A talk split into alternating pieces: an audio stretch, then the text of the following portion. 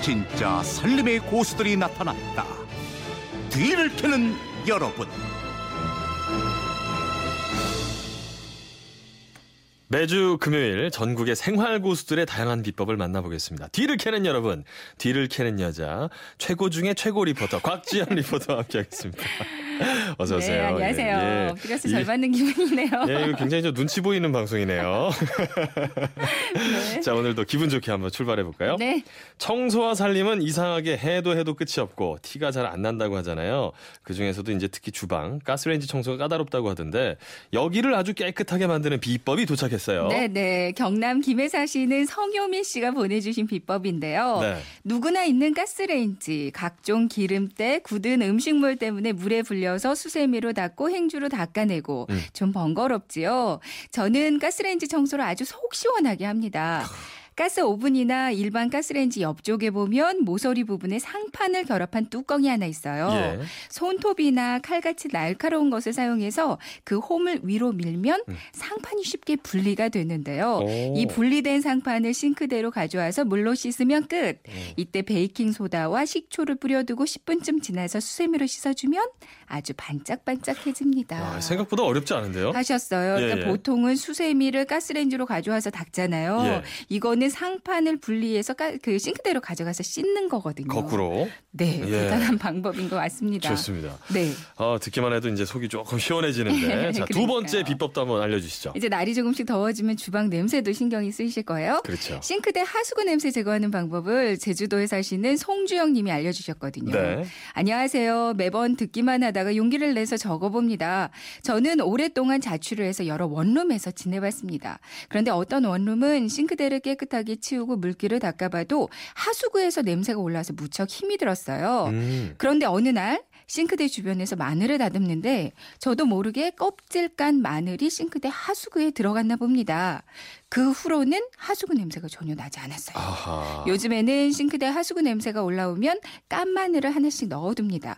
그러면 냄새가 더 이상 나지 않아요.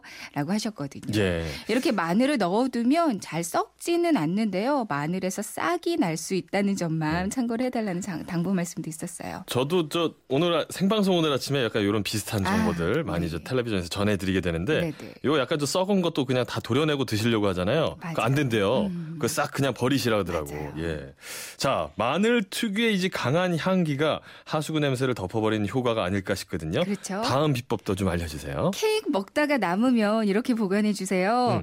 7633님이 사진과 함께 비법을 보내주셨는데요. 사진 보내주셨어요? 네네. 어. 이게요, 이 며칠 전 아들 생일날 먹고 남은 케이크를 이렇게 보관하니까 좋더라고요. 어. 밀폐 용기 뚜껑을 뒤집어서 케이크를 놓고 본 용기를 덮어서 거꾸로 보관했더니 예. 용기에 케이크 묻지도 않고 케이크 망가지지 않아서 아주 좋더라고요. 아. 이렇게 포장한 케이크는 냉동실에 뒀다가 해동해서 먹으면 되는데요. 남은 케이크 한 조각까지도 예쁘게 보관해서 드세요. 하셨습니다. 야 하수구 냄새를 덮어버리는 비법까지도 오늘 아, 깔끔하게 또 알아봤습니다. 네. 어, 혹시 저 또 다른 노하우 보내주신 분도 있을까요? 네네. 이어서 다음 비법은요, 어, 이제 뭐 저희가 이런 내용들 많이 많이 환영해요. 음. 아끼는 부분이거든요. 네네. 5989님이 보내주셨는데요. 네. 집에서 고무장갑 많이 사용하게 되는데요. 조금만 쓰다 보면 어느새 작은 구멍이 나서 너무너무 아까웠어요. 어느 날 머리핀 리본이 떨어져서 글루건으로 붙이다가 보니까 혹시나 싶어서 고무장갑 찢어진 곳에 한 방울 떨어뜨려 봤거든요. 그, 글루건이 뭐예요?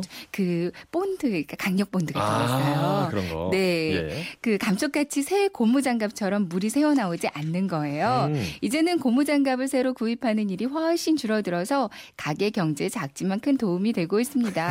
아참, 예. 글루건을 한 방울 떨어뜨릴 때는 꼭 고무장갑을 뒤집어서 안쪽에다가 안쪽에다가. 해야 아, 돼요. 그렇죠, 그렇죠. 시집간 딸한테 알려줬더니 음. 뒤집지도 않고 그대로 글루건을 떨어뜨리더라고요. 그러면 글루건이 금방 떨어집니다.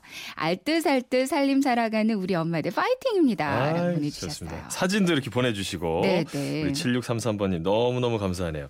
오늘 말이죠. 원래 저 청취자 한 분을 전화 연결해 갖고 만나려고 그랬는데 네. 이분 저 예약된 분이 전화를 지금 안 받으세요. 아, 그래서 그러시구나. 오늘 청취자 여러분들 예 갑자기 이저 전화 통화는 예, 네. 못 하게 됐습니다. 네. 아, 가는 날이 저 장날이라고. 예. 그러니까요. 제가 오니까 저. 전화 안 받으시는데. 다음 주에. 이재용 아나운서하고 다시 전화 연결 또 해 보도록 네, 하죠. 뭐. 예, 예. 그렇겠습니다. 자, 곽지연 리포터 같이 나누고 싶은 생활 속 노하우는 어디로 보내면 될까요? 네, 그건 이렇습니다. 인터넷 게시판 보면요. 뒤를 캐는 여러분 게시판이 또 따로 마련이 돼 있어요. 네네. 이리 보내주시면 되고요. 아니면 MBC 미니나 또 휴대폰 문자 샵 8001번으로 보내주시면 되는데요. 문자 보내실 때는 짧은 건 50원, 긴 건 100원의 이용료가 있습니다. 네, 지금까지 뒤를 캐는 여러분, 뒤를 캐는 여자 최최고 리포터 곽지연 리포터와 함께했습니다. 네, 고맙습니다.